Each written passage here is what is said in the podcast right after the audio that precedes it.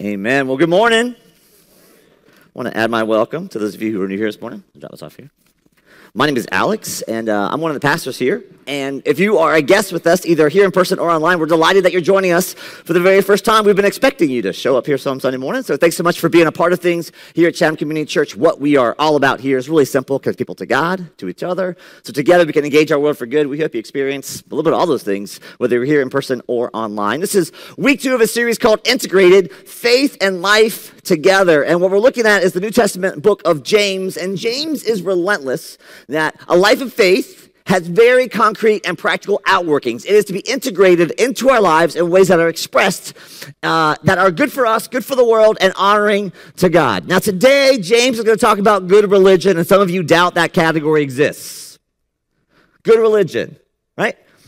What does it mean that religious practice is good? What does it look like for it to be good? Now, religion is not, not generally a very positive thing, right? If, if a neighbor or coworker describes someone as very religious, not often a compliment, right? They're weird or they're judgmental or self-righteous, right? Uh, even us religious people, I get paid to be religious, okay? And I'm like, uh,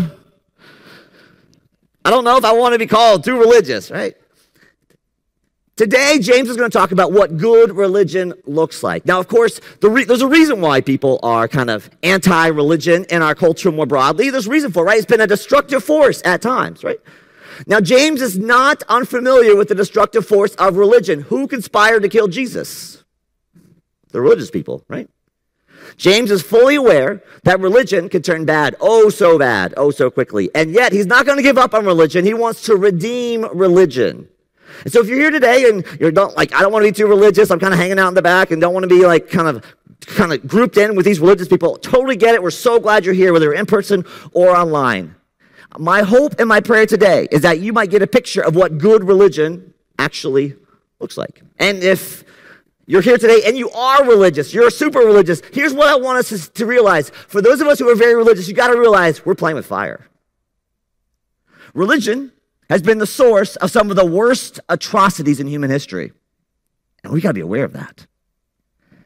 And, as we're going to talk about today, religion has also been the remarkable seedbed of some of the most beautiful, redemptive, salvific, glorious things in human history, quietly changing the world in some really small and beautiful, subtle ways. And that's what good religion looks like. So we want to get on board with what is good religion. How does it actually work out in our lives and in the world around us? James talks about this uh, several times throughout his letter. We're going to start today, we're going to look at two different passages. We're going to start in James 1, verse 27. So if you got a Bible, you can turn with me there. If not, it'll be on the screen here in just a minute. James 1, 27, just a short sentence here as James tries to bring together a picture of what good religion looks like. He says this Religion that God our Father accepts as pure and faultless is this to look after orphans and widows and their distress, and to keep oneself from being polluted by the world. Anyone remember Bugs Bunny? He's a great guy. Bugs Bunny, so there's a recurring trope in Bugs Bunny where Bugs would be burrowing, right? The, oh, the, cartoon opens, he's burrowing, right, underground. You can see the thing behind him, right? And Bugs pops out and he looks confused and he pulls out a map. And what he says almost every time is, I knew I should have taken a left turn at Albuquerque right? Albuquerque, apparently a very confusing place. Albuquerque, apparently not really well mapped out, not well laid out. I knew I should have taken a left turn in Albuquerque. He's lost, right? Confused. What I want to talk about today to start with is how the church took a wrong turn in Albuquerque and how it messed everything up. In the passage we're looking at, James brings together two things that are often sort of torn apart. One, to look after widows and orphans, very practical, specific, kind of earthy stuff. And then to keep yourself from being polluted by the world. These two things, very service oriented and then very spiritually oriented, are joined together in what good religion looks like. Now, let me tell you a story about how religion took a wrong turn at Albuquerque about 100, 150 years ago. About 100, 150 years ago, there was a fresh wave of scholarship that seriously doubted that any of the miracles in the Bible occurred, right? Because miracles don't happen, right? They were, science was going to save us all. Technology and science was going to save us all, right? And hasn't that happened in the last 150 years? Solved all our problems? So what, so what they did, so what they did in scholarship was they just went through and they whited out all the miracles, right? Like, like, like the resurrection, for example. We know dead people don't rise from the dead, so that can't have happened. And so what happened over the course of that, of that era, about, about 150 years ago it started and it kind of continued, was that sort of there were two branches, particularly in the white American church. In the white American church, there was the more liberal branch that went through and sort of whited out all the things about God and miracles. And basically all that was left was serve people, right? Not a bad thing. We did a whole series, of love your neighbor, right? That won't you be a neighbor? That was all about loving your neighbor. So it was all about practical earthly. And then the spiritual stuff was sort of optional if, if you're into that, but it wasn't a real thing. Now, in reaction to that, a sharp reaction to that was the fundamentalist correction, right? And they took the, they were like Bible very, very, very, very, very, very literally, woodenly literally, and, the, and they demanded that the Bible wasn't just about being nice to people, it's about saving souls in this world into the next. And this world was going to burn up anyway, so we didn't want to do anything good for the world. It was all about saving souls. It was very spiritual, almost to the exclusion of anything kind of earthly and practically. And this split more or less defined the white American church for much of the 20th century. And then late in the 20th century, people started actually reading their Bibles and realized these things are not at odds in the scriptures. They're not opposed to each other. Jesus and the whole New Testament talks in these very concrete ways. Love neighbors, widows, orphans, make a difference in this world, and live in a, in a holy way before a holy God, to tend to our own souls and to invite others to be saved with us as we follow Jesus together. To read the Bible correctly is to see both of those things. What God has joined together, let no man or woman tear apart. And what's, but what's happened even today, continues to happen today, especially in our politicized and polarized environment, is these same splits continue to plague the American church, particularly the white American church. The African American church actually did a much better job of keeping these things together. The white church actually divorced these things. They were never meant to be separated. We have people all the time come here and say, What kind of church is this? Right? Are you like a liberal church that like just wants to care for the poor? Are you like a conservative church that wants to save souls? And we say, Yes. We're a biblical church. We follow Jesus. Those things are not at odds with each other. And James here brings these two things together care for widows and orphans, vulnerable, poor, and keep yourself from being polluted in the world. Now, I want to start with that phrase because it sounds a little bit strong. It sounds a little bit like an angry fundamentalist, right? Keep yourself from being polluted by the world. Now, this, so we're going to start here because this is a little bit foreign to us. And I think we just spent like a number of weeks talking about loving our neighbor, which we're going to come back to here in a little bit. But what does it mean for us to be polluted by the world or to, to avoid being polluted by the world? And why is that so important? Here's why I think, here's why James says this. Here's why it's so important for us. To be polluted by the world dilutes our devotion to Jesus in a life giving way. To be polluted by the world dilutes our devotion to Jesus in a life giving way. See, there's two different ways the New Testament talks about the world. The first one, and maybe the most important one, is that God so loved the world, right? Jesus says that to Rabbi late at night. God so loved the world that he sent his only son. Not to condemn the world, but to save the world, right? So there's a, uh, the, the world is an object of God's love. It's all throughout the New Testament, right? And at the same time, there's points that the ways that Jesus talks about it and the way the rest of the New Testament talks about it, the world is set against us. It is malforming us, misshaping us. There are patterns in this world that we, if we adopt them, they do damage to our souls and keep us from following Jesus and his life giving way. One author I read recently talked about it this way. What, here's, here's what the world does in this negative sense. What the world does in this negative sense is take all your worst inclinations, what the Bible calls sin lust, greed, ambition, pettiness, selfishness, takes all those things and it packages it and amplifies it and normalizes it and says, this is just how it is. Just how life is, right? It takes all your worst ambitions, all your worst threads, all the sin, all the sin things that work in you, bundles them and packages them and says, this is normal and this is okay. Okay, that could be the culture at your workplace, the culture in your school. It could be the, uh, the things, the ways that people in your neighborhood gossip about each other, talk about each other. It could be the hyper competitive industry that you are in, or it could be the way that YouTube and movies and TV and songs on the radio, talk radio, all these things that say, hey, this is normal, this is okay. So greed is not a sin to be repented of. Greed is good. Grasping for power is not wrong, it's just what you have to do to make sure that you and your people are safe. Lust, not something to be handed over to the Lord and surrendered to the Lord. Everyone, just go explore without any thought about how it affects your soul or the, maybe the people around you. Striving for platform and attention, that's not soul sucking and soul destroying. Everyone's doing that. Just strive for more platform, more attention, more promotions. My friends, here's the deal zoom out over history, and you'll see that in every epoch, every era of history, there were things that were normed in that epoch and then the era that the scripture says were wrong, and everyone now agrees they were wrong, right? Every epoch, every era, every generation, things that were normed by the world that the scriptures actually spoke against, but the Christians were so polluted by the world, it diluted their followership of Jesus and their ability to stand strong when they could have stood strong. Slavery is an obvious one. Listen, my friends, operating assumption a couple hundred years ago, everybody knew certain races were superior, certain races were inferior. That was just obvious to everybody, normal. Christians were sitting on the scriptures that taught differently. Jesus followers knew better, should have known better. It's right there. Genesis 1, made in God's image, all the way through. A call, a radical call to live differently, think differently. But Christians, most of them, so polluted by this world, it diluted their ability to stand strong, to make a stand, to do what following Jesus would have demanded of them, which was to be different from the world. Christians, polluted by this world throughout the centuries, have missed opportunities to stand against the norms of this world that have been wrong. It happens in every generation. It's happening right here, right now. Listen, my friends, 100 years from now, people will look back on 2022 and say, they thought that was okay. They thought that was normal. That's so wrong. And it's going to be right there in the scriptures. And we're sleepwalking through it because we've been so normed by this world's norms. Someone once said that you are the sum total of the five people you spend the most amount of time with. You're the sum total of the five people you spend the most amount of time with. I look, some of you are looking at your wife, your, your, your spouse, going, You? Yeah, that, that happens. I don't think that's quite right, though. I, I think that you are, though, the most heavily influenced by the top five environments you spend time in, the people you spend time with, and the media you consume.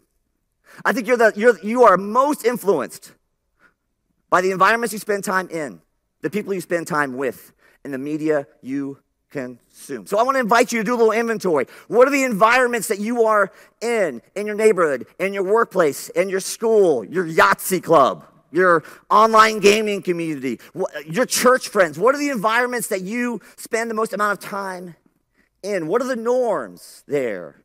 What's the culture there like? What's just natural? What's just how things are, how things roll? What are the norms that are in those places? Who are the people you spend time with?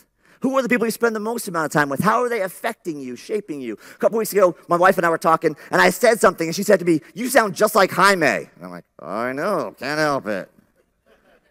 I spent a lot of time with that dude. Good thing he's a good influence. Now, of course, we can't, we're not going to be around people who are Christian all the time. That's not the point. The point is not to sort of enclose yourself into a Christian bubble. The point is, are you awake to the fact that there are norms that are attempting to normalize things in you that are not in accordance with the way of Jesus. That would, in James's terms, pollute you, dilute you from knowing Jesus and walking in the way of Jesus. And are there some filters you need to put in place? Are there some things you need to sort of step back from? Are there some things you need to be able to name and say, that thing is getting me in trouble? I did some research this past week, and uh, a survey found that in last year, the average American watched or participated in, consumed 7.5 hours of media per day. 7.5, that's songs on the radio, that's talk radio, that's TV, that's, that's, that's uh, books you read, that's magazines you read. 7.5 hours per day. We are more saturated by media than any generation ever before. Listen, my friends, that media is going to disciple you in Jesus' terms. It's going to shape you in some way, shape, or form. If you're doing 7.5 hours of media per day, if you're an average person, that's going to shape you in some way, shape, or form. Just, I just want us to be awake to the fact that we're imbibing. What are we watching? What are we listening to? What are we seeing? How, those things are being normed for you. And remember, there's things that are being normed to you right here, right now, that 100 years from now, you look back and say, that was weird. That was wrong. Your, your grandkids be like, I can't believe they thought that. I can't believe they believed that. The scriptures are going to equip you to walk in the way of Jesus. And his norms are different than the world's norms.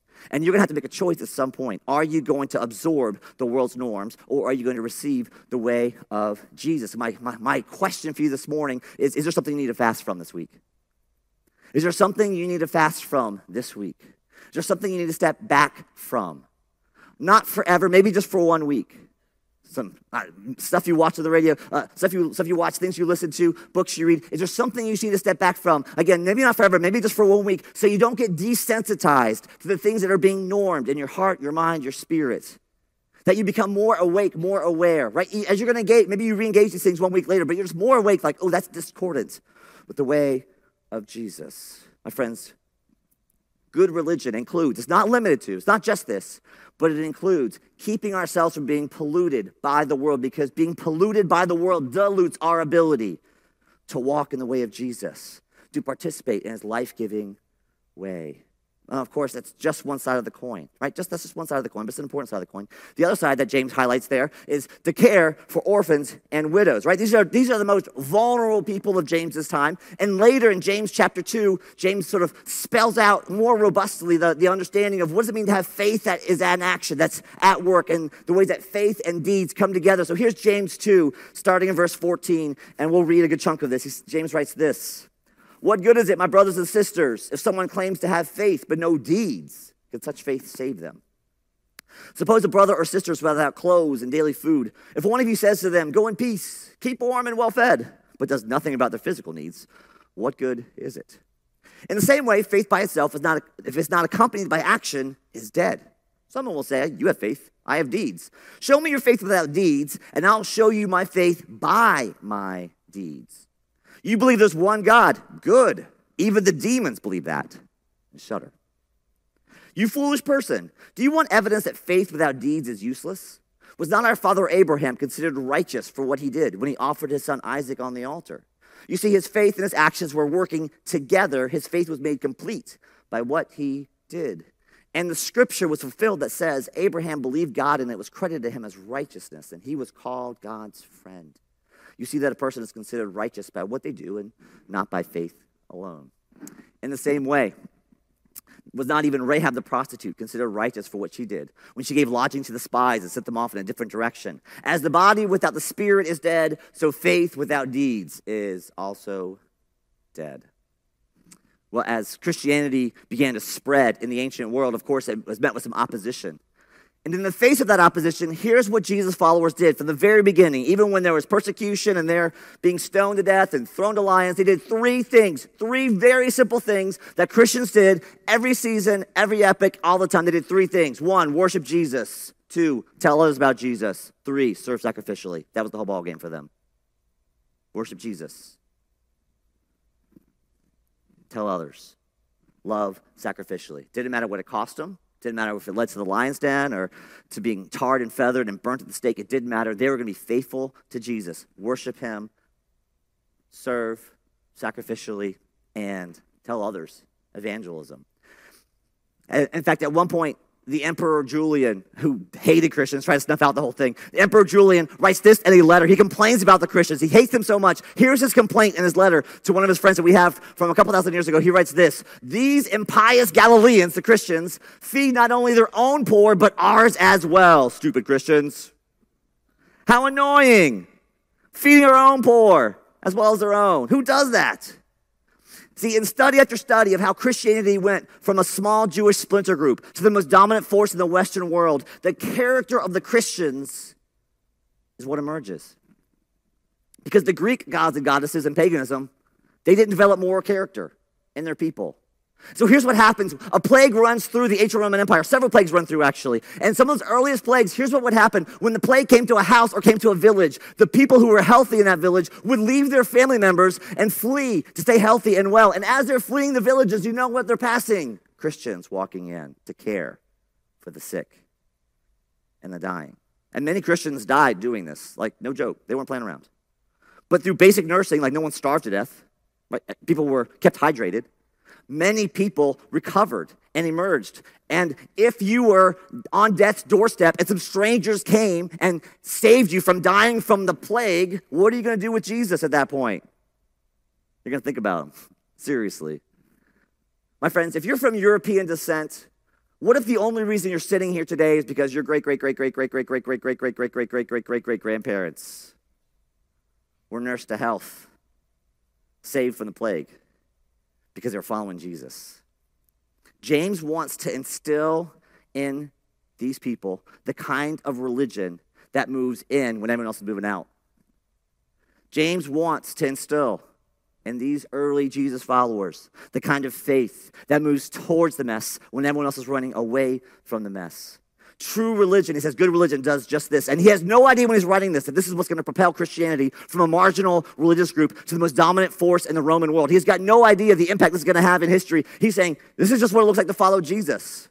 This isn't a strategy for overcoming the paganisms and pagan gods. This isn't a religious, this is just what it means to follow Jesus. If we are going to follow the Jesus way, worship the Father that Jesus pointed to, if we're going to walk in the way of Jesus and follow in the step of the Spirit, it's going to look like serving, loving, beautiful, sometimes reckless obedience in the face of opposition. So James pulls two stories from the Old Testament. Right? We already talked about caring for widows, orphans, the most marginal, the poorest, most vulnerable in society. And then he, pours, pulls two stories from the Old Testament. Remember last week we talked about how James is super is the most Jewish of the letters. Actually, he's writing mostly to other Jews who are scattered around the Roman Empire who who have converted to Christianity. And all these folks know these stories, right? So this father Abraham had many sons, many sons had father Abraham, but first he only had one son.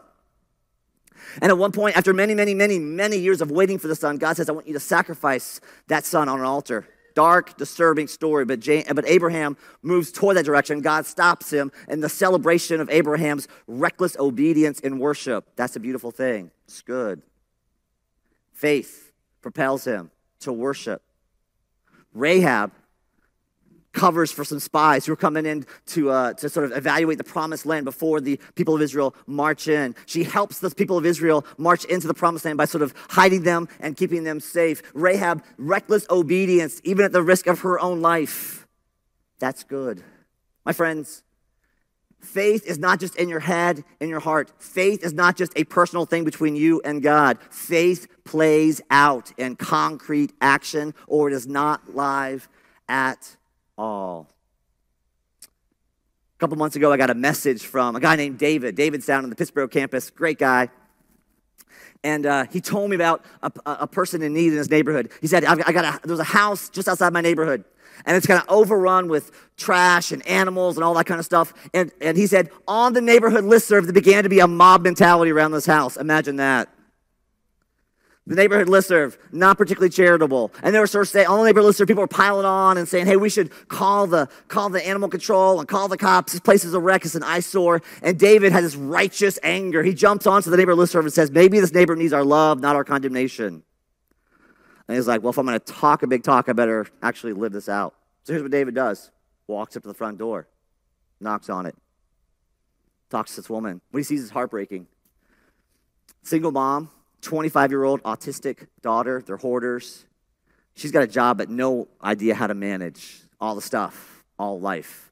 So David connects with some other people in our church who live in that neighborhood, and then some other neighbors join in, and they go over and start to clean up the place. This was three months ago, and they're chipping away and chipping away and chipping away. They call the church in. We provide some extra help, some money, and they go in and they're chipping away and chipping away and chipping away. And the mom has approved us sharing some of these pictures. Here's some pictures of what the place looked like as they moved in. There's the inside of the house, the kitchen and the living room. Uh, the outside is just covered, like the, the front porch is completely piled high with just trash, and then the, the driveway is completely littered with boxes and those sort of things. And so they moved in and they started cleaning up that porch and cleaning out so they could actually get to the front door. And they built totally new steps because the steps were totally rotted, and they cleared out a path. And then they cleared out the whole front yard so that it wasn't totally dilapidated and overrunning with trash, and, uh, and they've been there for months, and there's still much more work to do. They're hiring a professional company that works with hoarders to try to help this, this family break these cycles. And I emailed him this past week to get an update because there have been people going and chipping away for months and months, and chipping away at the situation. I was like, hey, what's the latest? I'm so glad with what God's doing. Tell me more. And he said, this past week he was there working on the outside, and the UPS guy pulled up. And the UPS guy said, I've been doing this route for months, for years actually. He's like, it's been, it's been years since I've been able to pull up into this house because it was always so littered with trash and garbage. And now I can see what y'all are doing. He said, I'm so inspired by what you're doing. I'm going to go back to my church, get my friends together. We got a house just like this around the corner. We're going to clean up their house too. Isn't that awesome? Yeah.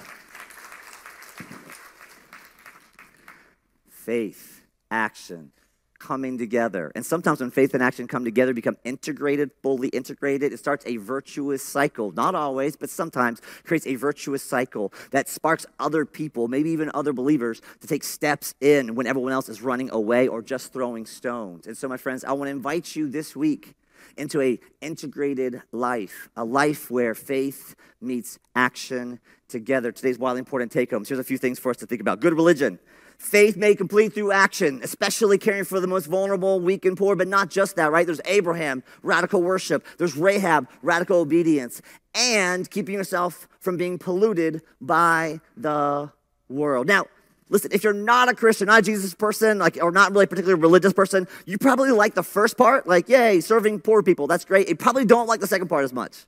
Like the whole like not being polluted by the world, it sounds a little rough. Here's why. Here, let me take a pass at this. Here's why, if you're not a particularly religious person, here's why Christians are willing to submit to these kinds of commands, because they're weird. They are weird. Here's why we want to do this. These commands in the scripture are nested in a larger story. And that larger story is that God put on flesh. Same as Jesus. And Jesus came and made all kinds of radical, radical statements about himself. He said, I, like, I am the Son of God. I'm the Son of living God. I've come that you might have life and have it abundantly. I am the way, the truth, and the life. No one comes to God except through me. Jesus comes and makes all these crazy radical claims about who he is and what he's there to do. And you know what you could do and should do? Just blow him off. But here's why you should not blow him off. He goes to the cross and dies. On the third day, God raises him from the dead. God has not done that for anybody else ever in human history. God validates every crazy thing Jesus ever said by raising him from the dead. God vindicates and validates everything Jesus said is gold, true, right, good. He's not just another crazy religious teacher. He's the only one God ever raised from the dead. So if God's going to raise one person in human history from the dead, we're going to follow that guy. If God raised one person, one religious teacher from the dead in all of human history, we're going to trust and believe that God is saying yes and amen to all the crazy things Jesus taught. And so we are, as Jesus followers, willing to push away from some things that the world has normed if they're going to dilute our devotion to Jesus and the way of Jesus. Because following in the norms of this world sometimes, not always, dilutes our ability to walk in the resurrected Jesus way. So if you're not a Jesus person, that's why we actually follow these things. Not because we enjoy recreationally hurting ourselves, or not because we want to be weird. We only want to be weird if it's life giving weird. So we follow Jesus, the way, the truth, and the life, in his life giving way. And we care for widows and orphans in their distress and connect our faith to concrete action. Here's a question for you. What are some things that are normed in this world that you're absorbing through the, through the media, the people you're around, the environments you're in, the people you spend time with, the media you consume? What are the things that have been normed that you know are kind of like starting to be normed in you that are not according to the Jesus way? And do you need to fast from those for this week? Do you need to take a step back? Again, just maybe one week to step back from those so that you might re-norm, recalibrate a little bit, not be sort of consumed by those things. Are there some things that you need to step away from? Again, just one week because that exposure is going to shape you. It's going to shape you in some way, shape, or form. One week break, not forever, just for one week. And then, secondly, I want to invite you in a simple prayer. Holy Spirit, what do you want me to do? Holy Spirit, what do you want me to do this week? For some of you, it's like there's nothing more to do. You're super engaged in your faith, and it's not like more and more and more stuff. We're not, I'm not piling on more stuff to do. But for some of us, this is a great open handed prayer. Holy Spirit, I'm here. I'm available. I'm willing to do whatever you want me to do. I'm just open. So I want to invite you just to pray a simple prayer. Holy Spirit, what do you want me to do? I'm open. I'm available. No conditions, nothing held back. I'm just open to sort of walking. To, I want to connect my faith with the real world and whatever that whatever way that might look like. It might look like serving the poorest of the poor. It might look like a radical step of worship. It might look like a radical, step of obedience. What would it look like for you to take that one step that next step of sort of stepping in to connect your faith with action? Because good religion is marked by these two things right? Caring for the widows the orphans direct immediate action and keeping ourselves from being polluted by this world because being polluted by this world dilutes our ability to walk in the life giving way of Jesus. And all of these commands are nested in this much larger story of what God has done for us in Jesus. And that's what we celebrate as we move to our time of communion. A couple thousand years ago, in a small room, Jesus unleashed a revolution that would change the world. To celebrate the Passover, the end of the meal, Jesus does what he's always doing takes ordinary things, makes them extraordinary.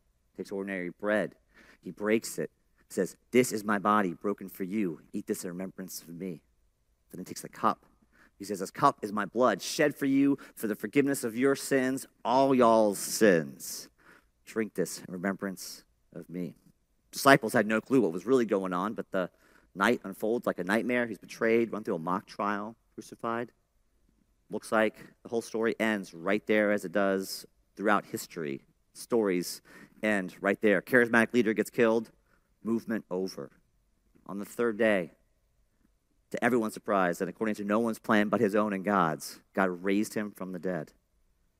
So that your sin and my sin, your death and my death, might not be the last word over any of us. Grace, forgiveness, redemption, renewal. Life has the last word on the other side of Jesus' resurrection. And so we celebrate and we remember the life he laid down for us as we learn to walk in that Jesus way. We're going to move now to our time of communion. The worship team's going to come up. We'll sing a song lightly in the background. There are stations, two up front and two in the back. Uh, the the the uh, the bread on the uh, the napkin is gluten free. The cup is gluten full, gluten laden, gluten something has it there. As you go to the stations, we invite you to move whenever you're ready. We're going to invite you to come get the elements and then bring them back to your seats, and uh, we'll eat and drink together. Also, this morning, as we often do during commun- on Communion Sundays, the prayer team is available for you. There's a prayer room available right through there. There's Carol in the prayer room vest. Uh, the prayer team is back there, and they would love, love, love to pray for you. As people are moving to go get communion, what if you go get prayer?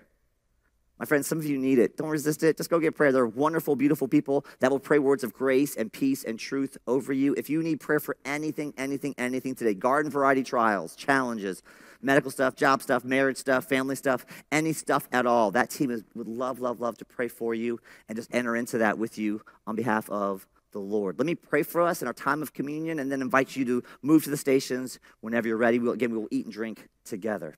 Lord Jesus, thank you for your marvelous, miraculous grace. Thank you for the beautiful story of mercy and light and life. Thank you for these elements. My prayer is that we would be awake to receive what you want to speak to us in these elements. Lord, some of us are coming today with shame and guilt. Would these elements speak a better word than the shame and guilt? Some of us are coming this morning with doubts and fears or ambivalence spiritually or whatever, Lord, would these elements awaken us spiritually? Holy Spirit, you are welcome here to use ordinary things and make them extraordinary in our own hearts and our own lives. And I pray that that might flow out of us into the world out there in a way that is gracious and generous. Would you come, Lord Jesus, and meet us in these elements around this table? We ask in your name. Amen. Amen.